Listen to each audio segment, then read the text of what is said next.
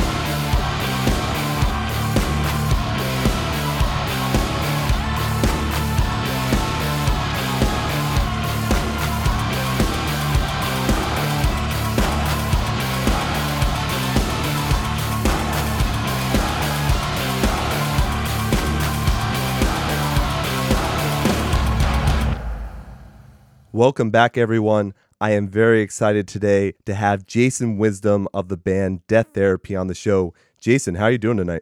Doing awesome, man. Thanks for having me. Absolutely. So you're off traveling around everywhere right now. You're out with Messages for Sylvia, Wolves at the Gate, and Red. Where are you tonight? Uh, we are at El Corazon in Seattle, Washington. So we are as far away in the continental U.S. from my hometown in Atlanta, Right. Georgia, as we can be, basically. so, yep, Absolutely. we're doing it. Well, I saw on your Instagram today that you got to go to one of your favorite sandwich shops. What sandwich was it? Okay, so uh, my first experience in Seattle. This is a little bit of backstory for you. My first experience in Seattle was when we, uh, my old band, Becoming the Archetype, signed a record contract, 2004, 2005, and we flew up to Seattle to track our record in at the Tooth and Nail Studios. At the time, they had a, rec- a recording studio in the basement. Mhm. Um, and so there was this place that they took us to eat one day, a sandwich shop called the Other Coast Okay. um, cafe, and I became so addicted to their sort of like their their signature sandwich, which is called the Raging Cajun, uh, which is like like a Cajun turkey sandwich with like uh, you know like pepper jack cheese and Cajun mustard and all this other all Cajun mayo and all this kind of stuff. Nice. Awesome, awesome sandwich. So fast forward, here we are now. It's been like ten years or more since Right. I've been to Seattle, and I was like, man, I I just knew that was the best sandwich I've ever had. I got to go back and make sure. And sure enough, it it was just as good as I remembered. So That's awesome. That's awesome. Yeah, for that Well, kind of that's, That's a little pro- product placement. Yeah. Product placement for the other coast. Is Death Therapy sponsored by the sandwich shop? Man, I wish. I wish they would sponsor me. I would. I would get those sandwiches all the time. Just flash freeze them and send them to me at home. That would be pretty awesome. Well, let me ask you this: from all of your touring that you've done around with becoming the archetype and Death Therapy now, do you have favorite spots like that around the country? Oh yeah, for sure. I mean, like every time we go, every time we go to Chicago, we have we have to get Chicago style pizza Absolutely. somewhere. We usually end up at we usually end up at Giordano's ah, sure. um, in Chicago. Um, get Chicago style pizza when we um, trying to think, but I mean, you know, Texas, we always have to have have to have barbecue. Mhm. Like uh, it's almost sort of like a side hobby. I think of being a touring band is finding finding good places to eat, and um, that's definitely something that appeals to me. So, so yeah, we've got lots of favorites around that are just awesome. That's awesome very cool. places to eat. So, yeah, man, I'm sure we'll eat it in and out like a thousand times Ah. when we get when we when we get to California next week. It's like after every show, somebody inevitably will ask, "Want to go to In and Out because it's it's open late, kind of thing." Yep. And they also think, "Well, you're you're not from here, so you must you must need to go to In and Out." And In and Out's In and Out's good. I'm I'm not dogging it, but like by the time I'm done with the week, I'll be like, "Man, I never want to eat In and Out again." sure. um, so Very Yeah. nice. Yeah, I've done the same thing when I've been on the West Coast. I've only gone to In and Out once, and that was the one in Vegas. And it's like 30 minutes off the strip. It was worth it, but I understand Yeah. how you could get tired of it if you're continually eating it. You'll see, like I, I live in the South, um, so I'm pretty used to like there's greasy fried food on every corner. Right. Um, so it's not like a special thing to me. Maybe I guess if you live in California and like you eat kale all the time or something, in and out, in and out is a special treat. But to me, it's like I mean, we've got Five Guys and we've got you know all these other places that are Mhm. just on every corner. Right. Um, that do the same thing. So anyway, cool. Yeah. Sorry, no, no offense, no offense to people who like kale. I do tend to make a smoothie every once in a while. I completely understand. Yeah, man. So that's one of your favorite parts of touring. What else do you look forward to, especially on this tour right here, your first one with Death Therapy? What do you really look forward to right now? You know, um, I mean, I think the thing that makes touring worthwhile and enjoyable. I mean, people don't. I don't think people don't understand what it's like to be a band on tour. You, most of your time is is spent in the van, or you know, staring at you know the country where there's nothing happening. There's a lot of this country where there's just nothing there. It's just grass Right. or corn. Um, and so I think the thing that makes touring enjoyable and worthwhile is, is are the relationships that you get to you know get to revisit. And having you know toured before, it's a lot of fun for me to to get to these cities that I haven't been to in a long time, meet back up with people, um, you know stuff like that, visit old Mhm. friends. So I think that's I think that's what you know a lot of people. I mean that's for me. I think a lot of people would say the same thing is um, touring is you know the shows are fun, but that's like an hour of your day. You know, Right. playing and on stage. The rest of the time, you're looking forward to things like you know, oh, we're going to get to hang out with so and so, or we're going to eat at this place that's really awesome, or uh, you know, that kind of stuff. We went, um, we went, we did some sightseeing the other day. We had a day off. We went to um, the Arches National Park. Oh, nice. Um, and it was it was pretty awesome to get to see, you know, those kinds of things. So there's lots of things that you can, you know, do on tour to make it worth it. But um, yeah, visiting people is probably my favorite. That's very cool. I do ask that question because I do like to hear about things like that. Because, yeah, I think you're absolutely right. People don't really think about that. That, yeah, you're there that one night, but then for the rest of 23 hours, 22 hours, you're doing something completely different. Right. And we're not like, you know, we're not, we're not on the level where we're sitting on a tour bus and like, you know, partying and all this kind of stuff. I mean, we're, you know, we're, we're getting done with the show and hopping in a, you know, a cramped van and, you know, driving to a cheap hotel or somebody's floor that they'll let us crash on with an air mattress or something. Um, you know what I mean? So, yeah. so to have those sort of like those, um, those places we can go and kind of, you know, decompress with people we know is, is really cool. So, well, what's the reception been for the band itself as you've been out on this tour since you're fairly new to the scene, at least, you know, with the brand new album, The Storm Yeah. Before the Calm? How have people really been with uh, receiving it? It's uh, it's been positive uh, so Good. far. I mean, I think people are a little, I think people are a little confused at first, um, because we're a two-piece band. Right. Uh, we play two-piece live, um, so just bass and drums. Um, I do bass and vocals, Mhm. and then there's there's some like MIDI kind of like you know uh, industrial kind of backing tracks we play with. Um, but uh, but yeah, mostly it's just a piece. So I think people were a little confused at first, but then I think they're kind of like, oh, this is cool. Yeah. And of course, we're on tour with Red is the headlining band, and Red is like a sort of your I don't know. Uh, I don't I don't want to say this in a negative way, but they're sort of like your sort of standard, almost like alternative Christian rock band. Sure. Um, Mhm. You know what I mean? And Yep. so for us to get up there, we're you know we're a little bit more metal, we're a little bit darker, we're a little bit more like um, you know I mean a little bit more outside the box. So I think I think people people are positive, but I'm not sure they know what to think because every night we have people come up to the table and I'm like, hey, have you heard of heard of our band? And they're like, no way, never heard of it before. And I'm like, well, cool, we're gonna play first, and um, you know they'll come up and say really nice things and stuff. So it's it's a pretty eclectic blend on this tour. There's us, um, you know, like industrial metal, and then there's Wolves at the Gate, who's more like sort of like indie rock metal, Sure. uh, or metal core with Mhm. indie rock stuff, and then Red, like I said, like a you know uh, Christian alternative rock band, um, and so is Message from Sylvia. So Yep. yeah, it's it's it's pretty it's pretty cool, and actually I really appreciate when tours are diverse like that. I think I think we've gotten away from that sadly when the, the market got more saturated. We we got away from that. Uh, You probably can remember, like I do, back in the early 2000s. I mean, you'd have like a metal band come on to town on tour with a ska band, Yeah. on yeah. tour with a you know, pop punk band, Mhm. and that was just the tour. You know what I mean? And it was like, I thought that was cool.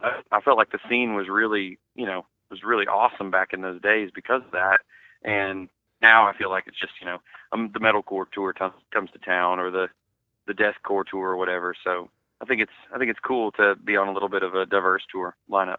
Absolutely. Yeah. I was actually going to ask that. I think you said it perfectly because I think now things are skewing a little bit more towards that kind of diversified tour that you're talking about. We've seen that a little bit more recently, and maybe that trend will continue because, right, it does open up not only people to other forms of the genres, but then also it's got to help you with reaching out to a different fan base, right?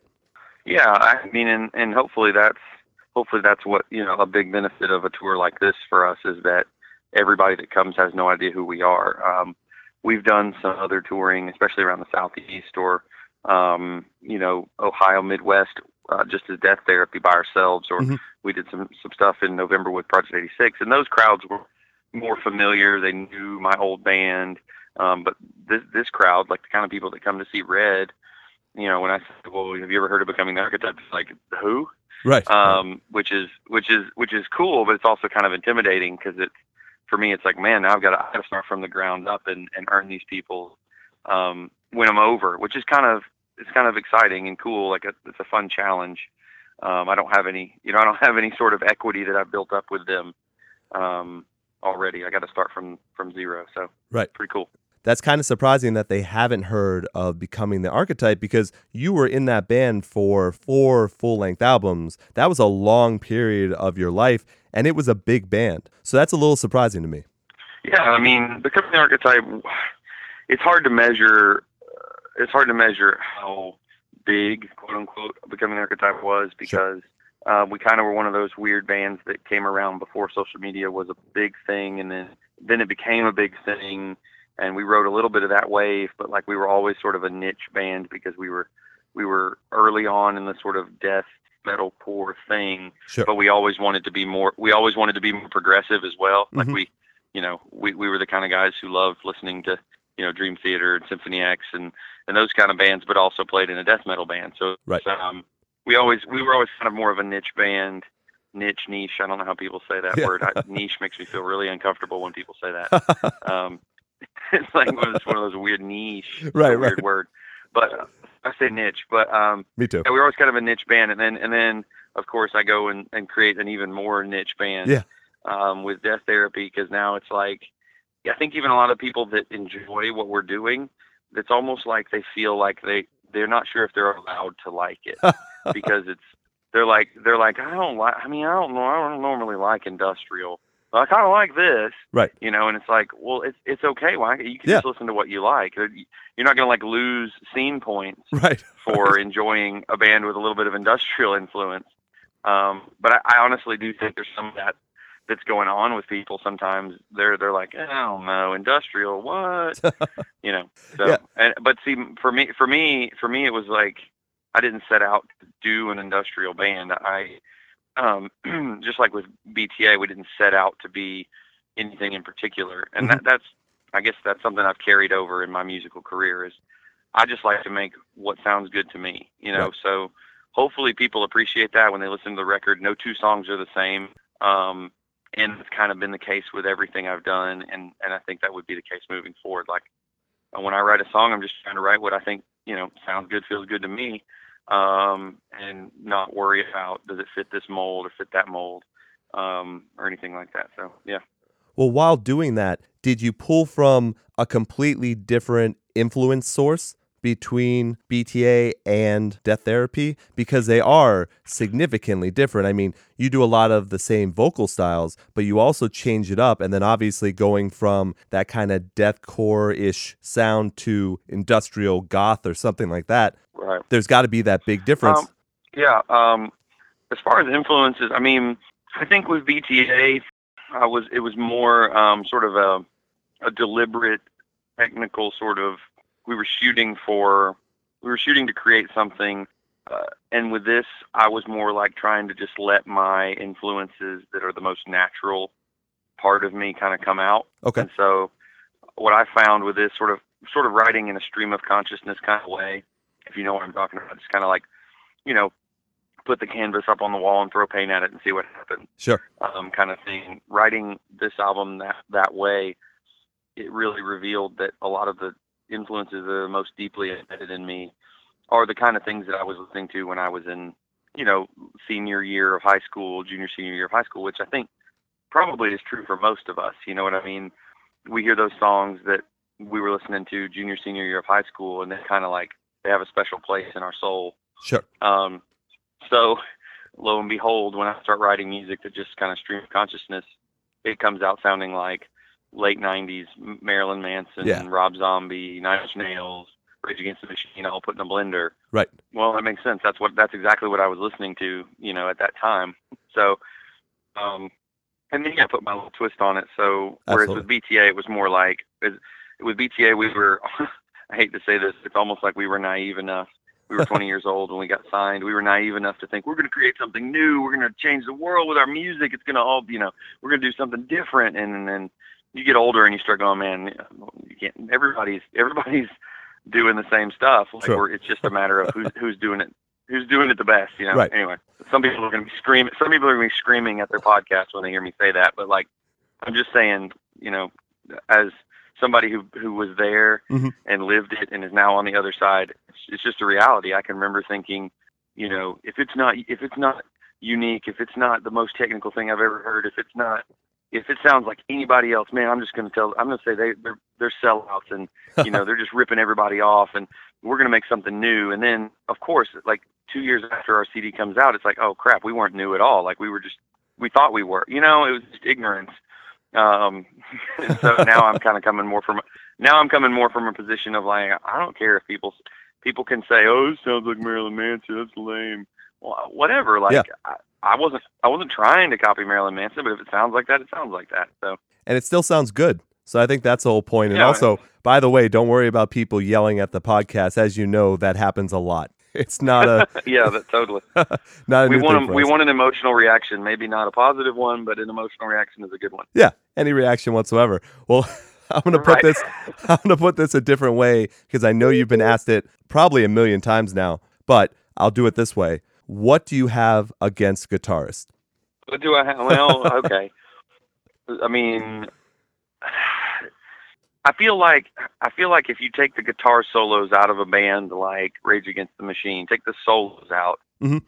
um, you could do a lot of what they did the way I'm doing it, which is, um, I'm, I mean, I'm I'm not necessarily using a sound that makes my bass sound like a guitar, but I am I am using some effects that, that pitch it, you know, do a, an octave pitch um, Absolutely. Yep. effect Mhm. and a couple other things. So I mean, in a way, a band like Rage Against the Machine, I'm just using them as an example, is a very like bass groove driven kind of thing. And um, to me, it just kind of felt natural to to write that stuff myself, simplify, create a um, a sustainable model for music that I can do going forward. And and one of the key key things for that is to simplify the amount of people who you know the cooks in the kitchen. Right. So with de- with death therapy, death therapy shouldn't ever have an issue of breaking up per se because it, it's basically me. Mhm. Um, and then when I play when I play live, I have a drummer with me.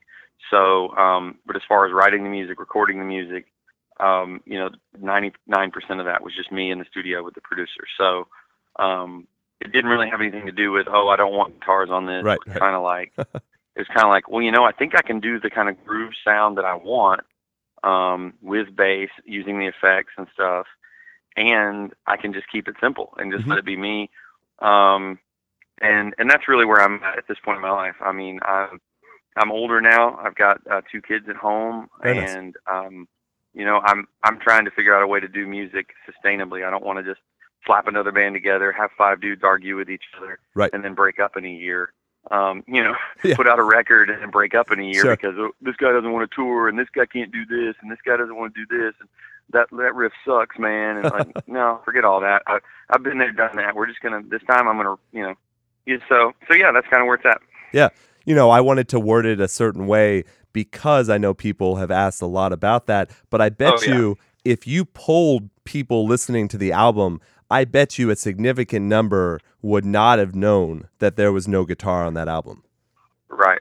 That's kind of that's kind of part of the challenge of it too. Is like I I am using effects, but I'm not like I've had people come up to me at shows and say, "So are you like playing guitar tracks like from an iPad or from a computer?" I'm like, "No, there's no like I'm playing what what is coming out." Right. So the cha- the challenge of that that is fun for me, excuse me, is is that I have to write bass parts that are interesting enough Mhm. that they can kind of carry the song forward and move move the move the groove forward. They can't just be like, you know, with a. I mean, it's going to sound bad, and guitar players will be screaming at the at the at the podcast now. But in in metal, you can get a, you can get away with a lot on guitar in metal if you just if you just chug really fast or chug really hard or you know write a really chunky breakdown. Right. You can get away with a lot because the guitar sounds so thick and and you know beefy and everything else, but with this it, sounds full and it sounds thick but it doesn't it doesn't sound like a guitar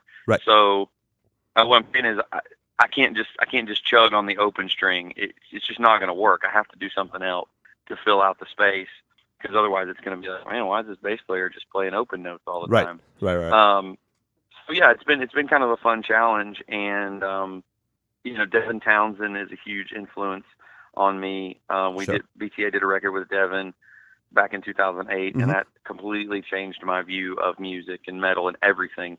Um, and and he's got, if you know Devin, I'm sure Yeah. you do. He's, Mhm.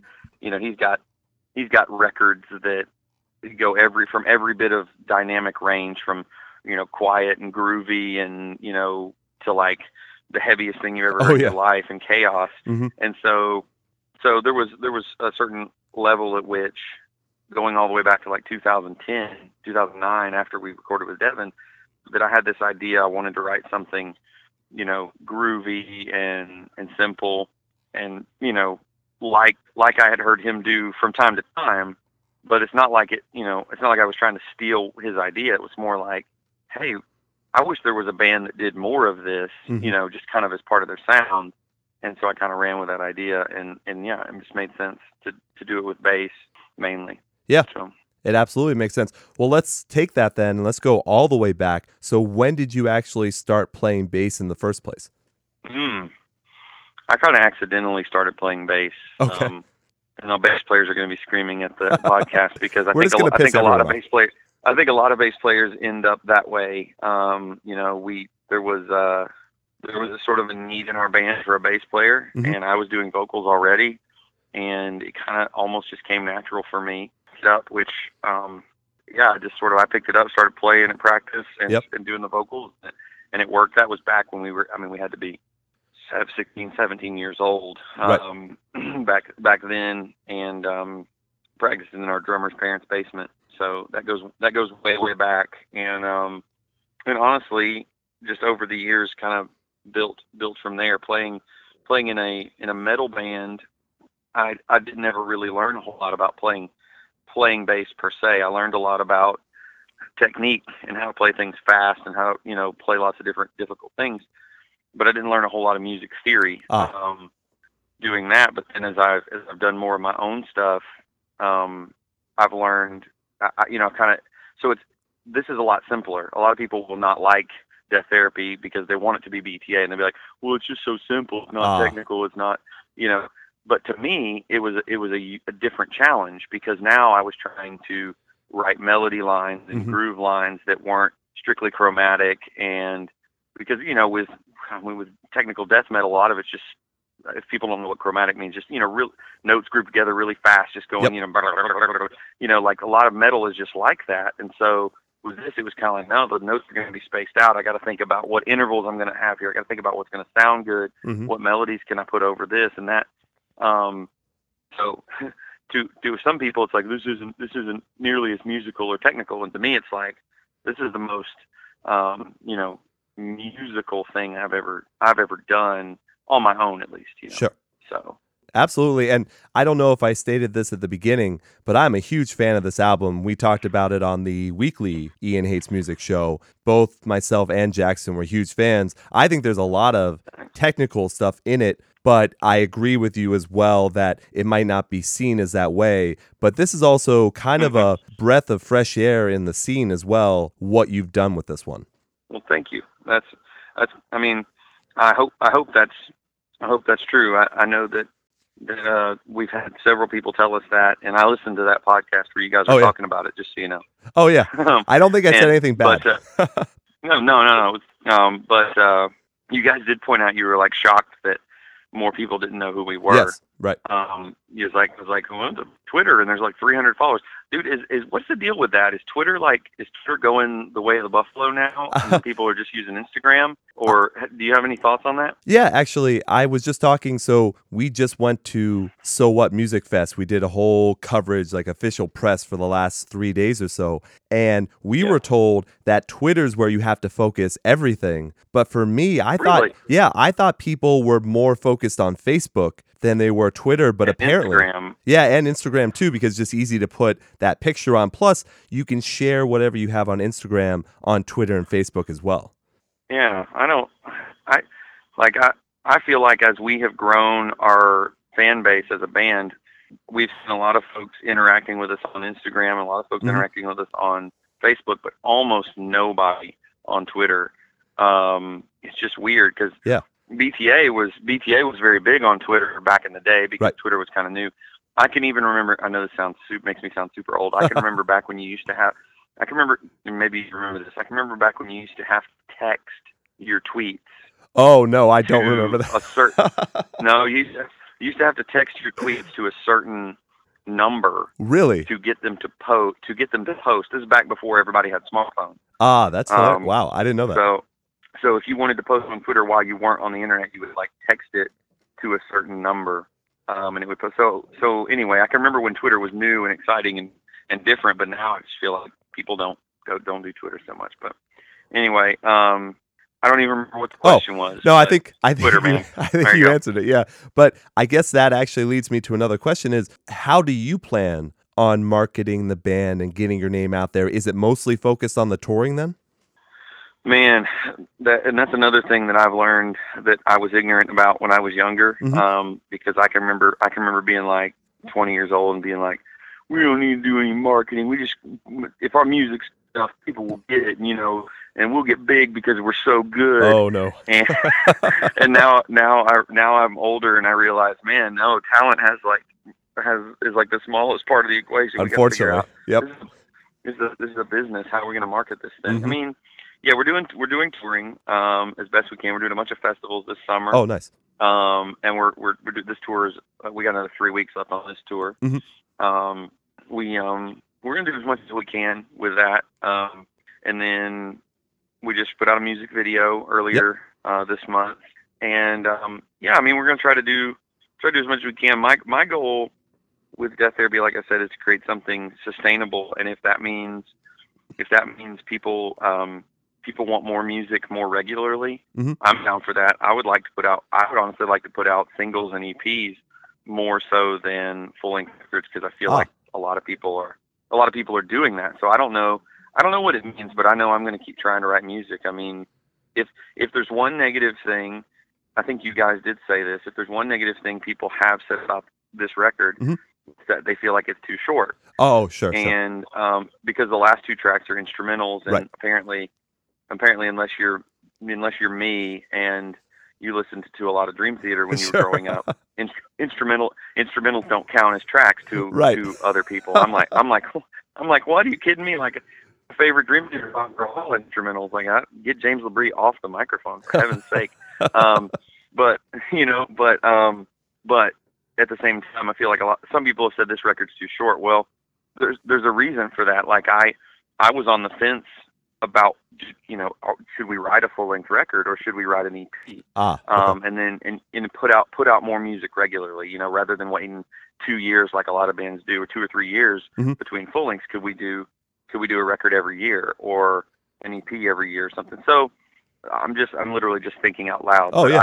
I, I would love I would love to find ways to you know to do more um, to do more stuff. I, I mean, I would love to find ways to incorporate our music into things like video games and stuff like that. Because obviously, you've listened to the record, you know, video games are a big influence Absolutely. on me musically, and um, and especially classic video games. And um, so I'm a little I'm a little bit of a geek for for your sort of your classic video games. Now I'm really excited about the new Zelda. If anybody cares, Did you um, get the Nintendo Switch? That, so, uh, man, I I wasn't one of those like 200 people that bought it the first day it came out. Right, right. Nintendo hasn't restocked any more of them apparently. So uh, I'm just playing it on the Wii U, but it's really really awesome. So are those your favorite style of games then, Zeldas? Because for me, I would go Final Fantasy.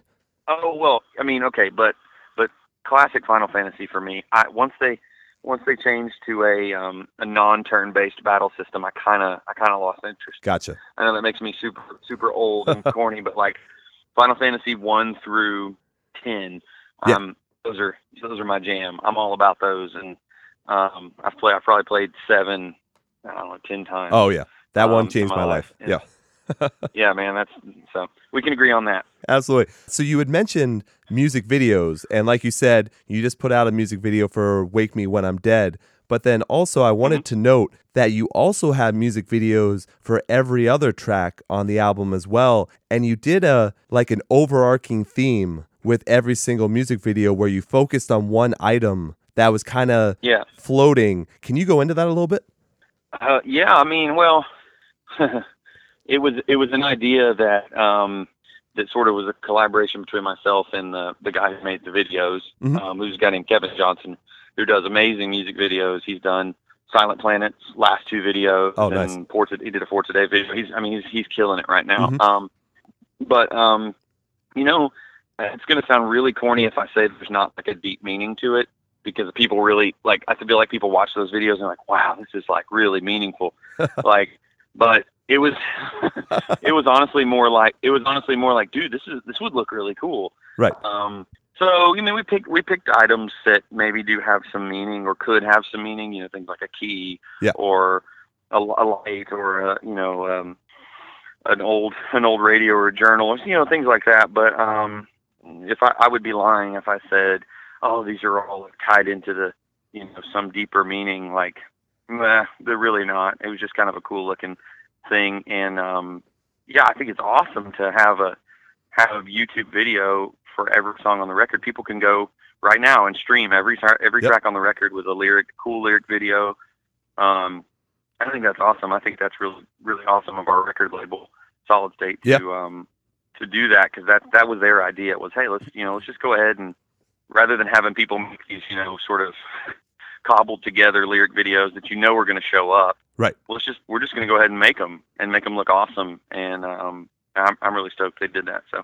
Oh, that is a good idea. Now, did you go back to Solid State because of working with them with BTA? Um, yeah, I mean a little bit. Um, but you know, uh, we I just I never had anything negative to say about Solid State. I never had any negative, uh, never any negative expectations or or experiences with them. So I talked to them about you know were they interested? They were interested. We kind of you know talked about a what kind of deal they would do um, for us, and they're super cool. Um, you'll be hearing. I mean, to speak of Wolves, recently signed. I mean, they've Yep. already announced that, Mhm. uh, and they ret- so they're returning to Solid State after a few years off. Right. Um, there's going to be some more news coming down the pipe that I can't say anything about, but other bands signing or re-signing with Solid State. Norma Jean went back to Solid State. I Right. mean, Mhm. what I'm getting at is I think they're doing a lot of things really well. Yeah. yeah. And um, so even though it was, yeah, sort of something I was looking at because I was familiar with them, it's also they're a record label that's doing a lot of things really well. And and I think there's I think there are people out there who are jaded, who are like, you know, that are my age, that are in their their early 30s, that are like, man, Solid State, man, it used to be so great, but now they're not doing anything. And it's like those people are just out of the loop. They don't Yes. understand that like Fit for a King and Silent Planet is uh, you know they're killing it right now Oh, yeah. and De- Demon Hunter's killing it, Mhm. and um, you know, Death Therapy's killing it. I'm just kidding. Yeah, but, no, um, it's true. you know, You should there's, be. there's lots of there's lots of really good stuff uh, happening. I think we're sort of we're seeing a a second golden age of of solid state records um, approaching, which I, I'm I'm hoping is the case because it would be cool to be a part of it. So Yeah, I mean, we just got back, like I said, from So What. And when I go to concerts on a regular basis, especially ones in the scene, the bands I'm seeing the most merchandise from is Silent Planet. oh yeah, they're just I mean they're they're they're killing it right now. So like I said, Fit for a King is doing the same. Mhm. and several several other bands. Um, you know, Wolves at the Gate Yeah. on tour with them right now. They're they're awesome, and their their latest record really raised Oh. the bar, is in my opinion, for for what can be done with you know, like I said, sort of a hybrid of like indie rock and um, Metalcore. and metalcore, Mm-hmm. which um, which I feel like has you know it's it's not like it's never been done before, but I don't feel like many people have done it as well as they do it. So Yeah. um, so yeah, I mean, but yeah, No, we were a big fan of Types and Shadows. That's why I had Steve on the show as well, and it was great talking to him. Now, let me switch tracks a little bit here. Not only did we talk about the bass, but I also want to talk about your vocals because I am a huge fan of what you're doing, especially with your unclean vocals. When did you decide you wanted to do vocals in the first place? And then also, did you have any formal training for it? Okay, so I again, sort of like with bass, I was almost accidentally stumbled into it, Okay. and um, and we we started out at one point, the band just kind of goofing off, playing playing in the drummer's basement, Sam parents' basement, and um, I was just with a friend hanging out, overlooking what was going on, and then one of the vocalists, because at the time I think there were two vocalists in the band, you know, we thought we were unique. um, I've already said that, but yeah, I I decided he he was kind of done, and I was like, "Oh, I'll try this," and be kind of fun. And um, my background as a vocalist actually was was singing in I sang in chorus Sure. in high school and in college. I actually went to college uh, partially with a, a choir scholarship, Oh, wow. Okay. and uh, and so. Uh, of course, my chorus teachers always hated me for being in a metal band and Right. screaming and stuff. But um, but yeah, to a certain extent, I think it has helped um, because I would always try to prepare myself for the studio and for live performances by warming up my vocal cords and trying to take care of my voice. And you know never I've never been one of those sort of like you know just scream until I'm you know spewing blood out of my mouth kind of metal vocalist. It's always it's always my attempt has always been to be a little more precise precision based kind of I want people to be able to hear what I'm saying Mhm. Devin Townsend's very much that way like when Devin screams in his music he's very clear about what he you know what I mean you Right. can Mhm. you can hear you can tell what he's saying it's not just you know growling or gurgling kind of thing and it, that's cool when people do that but that's never been my style Right. so um so yeah i mean that's sort of my my vocal story uh with with death therapy you know i wanted to to push it as much as i could and do all sorts of different styles And um, you so did, yeah.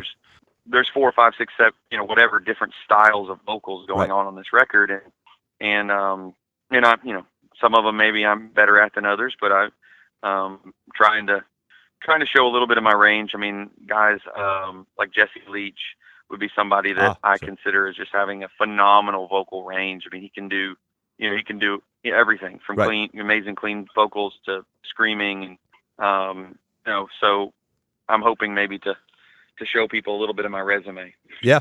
With this record. And I think it definitely does come out in the record for sure. So, is there a specific message that you were trying for with the storm before the calm? Like anything you actually sat down? Because you talked about mostly being organic and doing that whole, Yeah. you know, writing with a flow. But is there anything you were really trying to say with this album specifically? Yeah, I mean, okay, so Death Therapy is is six years removed from Becoming the Archetype for me. Mhm. Um, because I left in 2010, 2011. Right. Um, Becoming the Archetype, you could say lyrically, thematically, fits pretty neatly into the sort of Christian metalcore mold. As Mhm. far as the songs are about, the songs are about, you know, Armageddon and things like that. A lot of the times, I mean, the first record was especially about that, and that's what it, you know, people love that Sure. first record. Um, from Becoming the Archetype. Well, this record was much more of like a, like something personal. Like, hey, I want to say, I want to talk about what's going on, you know, inside of me. Um, you know, things I feel like suck, the things about Yeah. me or about life or about whatever. I mean, even even to the point of even to the point of being like, is it cool to be a Christian and say that I feel hopeless? Like, Ah. is it cool to can, can can you say that kind of stuff, or do like Christians have to like sugarcoat everything and make it all sound nice? Sure. And like I, um, this is a little bit like almost like a little bit of a side, you know, sermon to answer your question. But like, I think one of the reasons people get so sick of hearing Christians crap is that it's it seems so much like a fantasy land that doesn't actually have any reality. And like, um, so if you were to ask a hundred people, like, why do you think Christianity sucks? Mhm. You know, the number one answer everybody gives is hypocrisy. I mean, everybody says there's so so many freaking hypocrites. Sure. Okay, well, I think deep down underneath that, if you were to dig a little deeper, Mhm. I think a lot of it comes down to people went to church or they heard somebody talk about Jesus and it was like this like sh- you know sugar coated like you know smiley you know farting rainbows kind of thing and like when when when life gets real they're like no li- life sucks sometimes. Is Yep. it okay to say that? And what they what they think is they look over and they see the Christians who are all like we have to fake it and we have to smile and we can't say that because we have to be happy. It's almost I mean I know it's uh, anyway I'm kind of going off on, on a tangent Oh, but my ahead. point is with my point is with this record I basically just wanted to be like look let's just be real for a minute. Like um if I'm going to say I'm a Christian if I'm going to say I believe this stuff like it it's got to be strong enough to stand up to like the crap that I'm going through like if if life sucks it, I can say it sucks like you know and and um so for a lot of people who may be like you know like the fans on the tour that we're meeting you know, fans of like red or or whoever else that are used more used to sort of the christian rock radio station kind of stuff this record may seem really dark and almost hopeless to them but i think to the people who've gone through the stuff i've gone through struggled with depression Mhm. struggled with anxiety disorders and things like that i mean they really i'm hoping they'll get a lot out of it and understand that like i'm just trying to say um the storm before the calm is the record i'm trying to say like even even when we're in the middle of the storm we can still have hope. Right. Um, and I think I think that's what a lot of people feel like is missing from Christianity is they feel like, yeah, cool, Christianity was a cool thing to do when I was like 15 and like there was pizza at youth group, and then like I grew up, I grew up, life got real, and like I got problems, and like that, you know, it didn't help me anymore. So screw that. Um, and I'm Yeah. kind of like coming at it from the other angle of like, yeah, I hear that, Yeah. but I'm also not I'm also not throwing it away. So anyway, No, that makes total sense. And for me, not being a religious person, that's how I connect more to the type of music that you're making because, yeah, life can really, really suck from time to time. And right, yeah, to face that head on and to not sugarcoat it, exactly what you said, is to me, anyways, the best way to do it. I know they did a study talking about how people that listen to like metal and hardcore music younger, you know, in their life, actually tend to adapt better to real life situations and don't have as much Yeah. depression and issues because they're not getting that poppy like oh everything's going to be okay blah blah blah they know that life is going to really kick your ass sometimes and then sometimes it's going to be great Yeah. it's just you know it's kind of the way it is No, I'm yeah, I'm with you, and I think that's, uh, you know, I think that's that's a lot of what I wanted to say on this record was, um, you know, here I am, um, I'm I'm you know, I'm sort of in the minority. I'm I'm I'm 33 years old. I was in a in a, in a quote unquote Christian metal band, and that's over. And now here I am, and I'm still a Christian. That, Right. That's the minority. Let's be real. Mhm. The majority of people they started in a Christian metal band when they were 18. They're like, man, we're gonna get everybody saved, and we're gonna go preach at the at you know at our at, at bars and stuff. And then by the time they got to be 25, they were like, man, I don't believe that crap anymore. Right. Um. So here I am in the minority, and what do I have to say? Is kind of way I was approaching it. What what do I as a dude who's still you know still a person of faith? What do I have to say to the world? And what I want to say to the world is, um, this is worth investigating because I think it does stand up to the you know whatever crap life throws at you. Mhm. Um, I don't think Christianity was ever intended to be what Americans have made it out to be. right Sort of like a a frilly like, hey, try Jesus and he'll make your life better kind of thing. Like I I don't see any of that in what Jesus taught. Um, so uh, you know, it's, a, it's a whole long story, but basically to say like, you know, that's where I was coming from with this record. Was like, I, you know, there's a song on the record called "Slow Dance with Death," Mhm. and the lyrics basically are just the lyrics basically are just I'm tired of just surviving, slow dancing with death every day Right. of my life. Mhm. Um, I want to live. Like literally, that's almost the, all the words to that song. Like I feel like that's coming from a place that most people can understand. Like that was something really going on inside of me. Like I'm tired of this. Like I'm tired of just barely getting through every day. I'm tired of this. Mhm. And I feel like a lot of times Christians in particular, especially ones who write music, feel like, well, I have to, I have, to, I can say that, but then I have to like add this other stuff on to make it seem okay. Because I don't want people to think I'm sad. Right And it's like, no, you don't, you don't have to add anything on. Why don't you just say, no, I'm tired of this? Because then someone like you, like you're saying, someone like yourself who's not religious can go, hey, you're human too. Right. Like, we, Yep. you know what I mean? We're living on the same planet here. We we get each other, as opposed to like Christians trying to be almost like this alien thing that uh, doesn't get sad or doesn't get depressed or you know, it's like uh, anyway, it's just not the way it works. No, So, absolutely. Kind of go off on that a little bit. And maybe this is even way more than we have to go into. But it seems like with your view of Christianity, have you kind of moved away from organized religion? Um, no, I wouldn't say that. I Okay. mean, uh, you know, I mean, I would say that I would say that I'm always going to be the weird guy in the middle, um, and that goes for most things. Like, let's say, let's take religion out of it for a 2nd and Mhm. talk about politics. Sure. All of my, all of my, all of my friends who are on the left as far as politics are always going to think I'm like a raging conservative on the right, and all my friends who are on the right are going to think I'm a raging liberal on the left. I get the same I'm always thing. that Yep. I'm always that annoying guy who's trying to just be like trying to just be real. Yeah. And like and it makes me almost this wacky moderate in the middle kind of thing. But I hate the word moderate. It's a Yeah. crappy word. But like um but what I'm saying is the same thing goes with with with religion and Christianity or church or whatever you want to say is like um I'm just going to be that guy who's sort of like I don't think we've been doing it right. I don't think the way a lot of people are still doing it is right. Um, but I'm not throwing out the baby with the bathwater. I'm not saying that you know, so I'm never going to be one who's like going to say, you know, uh, or down with all organized religion because man, a lot a lot of good things have been done in the name of organized religion, True. but a lot of really really crappy things have been done, and a lot of horrible things have also been done. So what I Yep. want to do is be more like I want to be more like a reformer kind of person from the inside, saying like, let's fix our crap. Let's let's stop doing these horrible horrible things. Um, but it, it you know from my perspective, it doesn't help to throw the pendulum all the way to the opposite side. Right. It's the same way. Like I said, it's the same way with politics. It's like um, I'm never going to be that guy who like just goes, well, man, did you see what the Republicans did? Screw that, and just like jump all the way to the other side of the boat and become, you know, super left winger guy. Like I'm just not that guy. I'm more I'm more inclined to be like, dude, I need to sit down with my Republican friends and tell them that they're freaking screwed up. Like, yeah, right. you know. Yeah. so I want to be the guy. I want to be the person who tries to make change from within, kind of guy. If that makes any sense.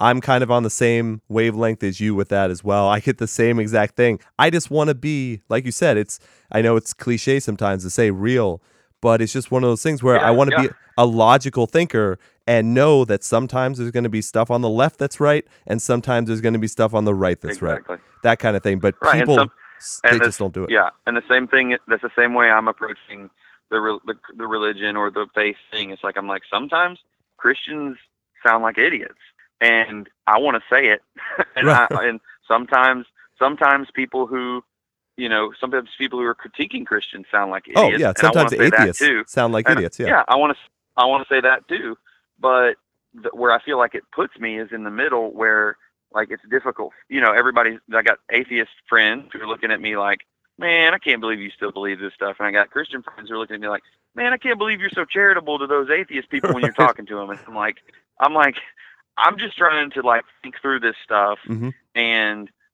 I mean, you could probably back me up on this. I don't want to be wrong.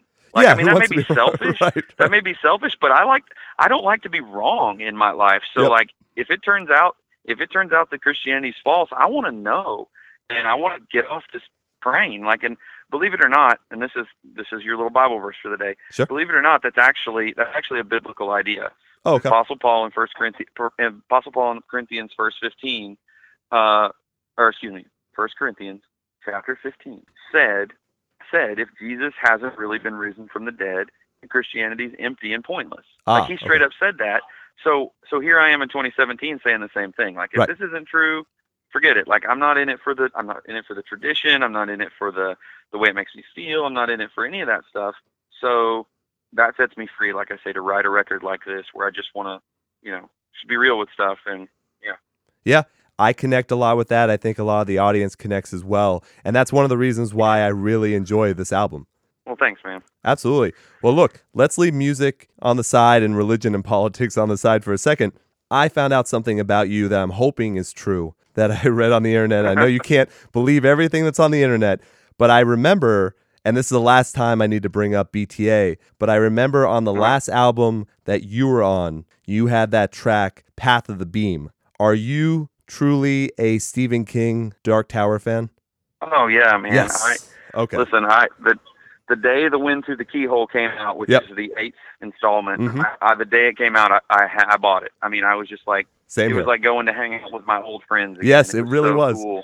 Absolutely. So so yeah, I'm a I'm a big fan. I'm a little nervous about what they're going to do with the movie. Me too. Um, you know, I'm a little nervous, but I'm hoping it'll turn out really cool. I think the actors they picked are really, really good. But yeah, I'm a, I'm a big fan of that um, of the Dark Tower. That was a that was a huge influence on that last record that we did um, lyrically, Mhm.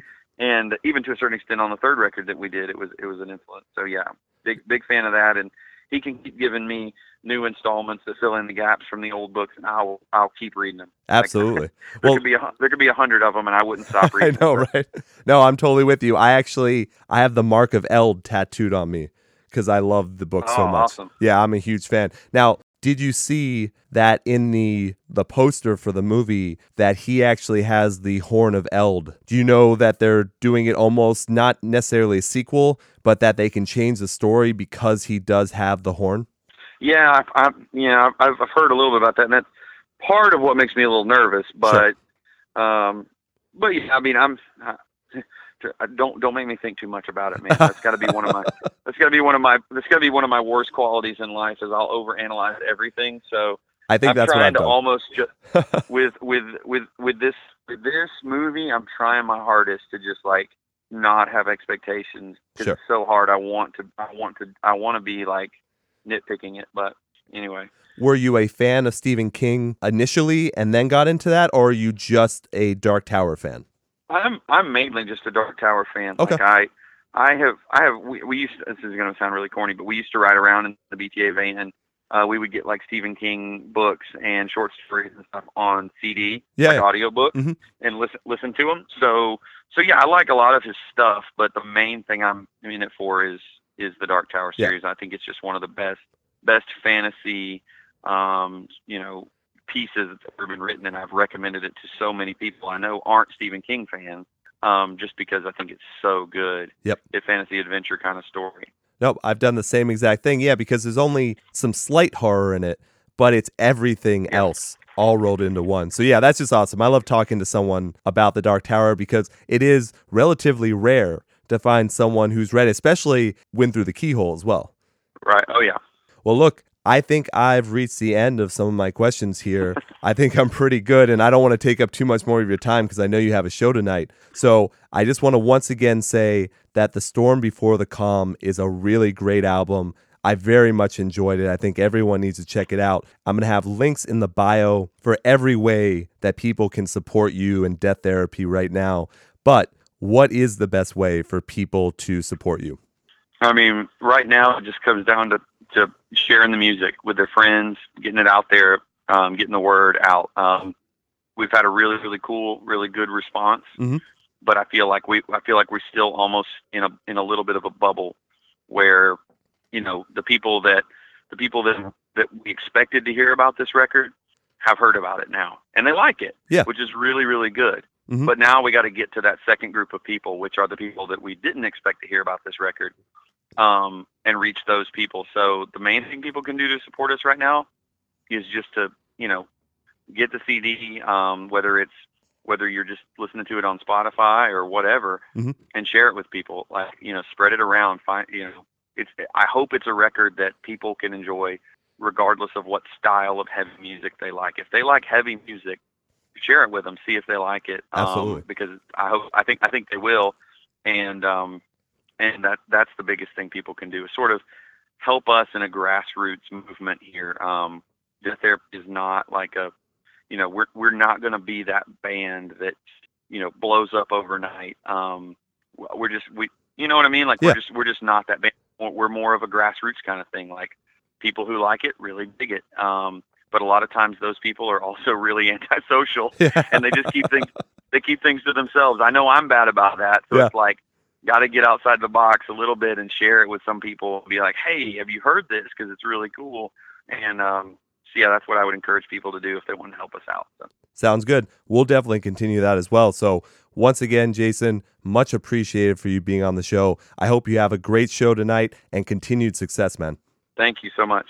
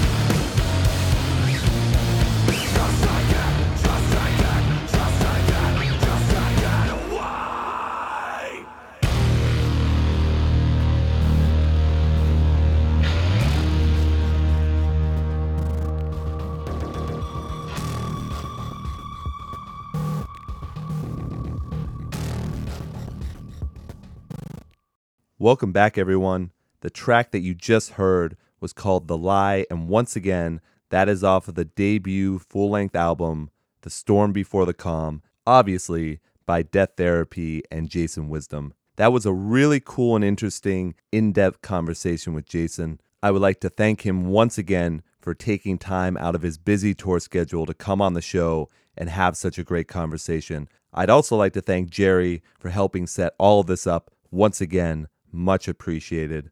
Don't forget to support Jason and Death Therapy by going to the links in the description of this episode. Pick up The Storm Before the Calm, pick up some merchandise, go see them on tour. You know it's unique, you know it's going to be interesting. He's making some really great music, so you got to check it out. Plus, you can follow the other links in the description of the episode to support Ian Hates Music if you like what you heard and you enjoy hearing great bands and great musicians talk about this really, really amazing music, then reach out. Follow those links, rate and subscribe on iTunes and all that other stuff. You know the deal. And also, don't forget that Ian Hates Music has a weekly show where my co host Jackson and I talk about all the music in the scene, all the news, all the new songs, all the album reviews, and really anything else we want because we like to have fun and we like to talk to you guys. We like to share great music. So, what better way to leave this conversation with Jason than to play one more track from The Storm Before the Calm? This one is called Wake Me When I'm Dead. I think you're really going to enjoy it. Don't forget to support Jason and Death Therapy. And I will leave you the way I always do long days and pleasant nights. Thanks, everyone.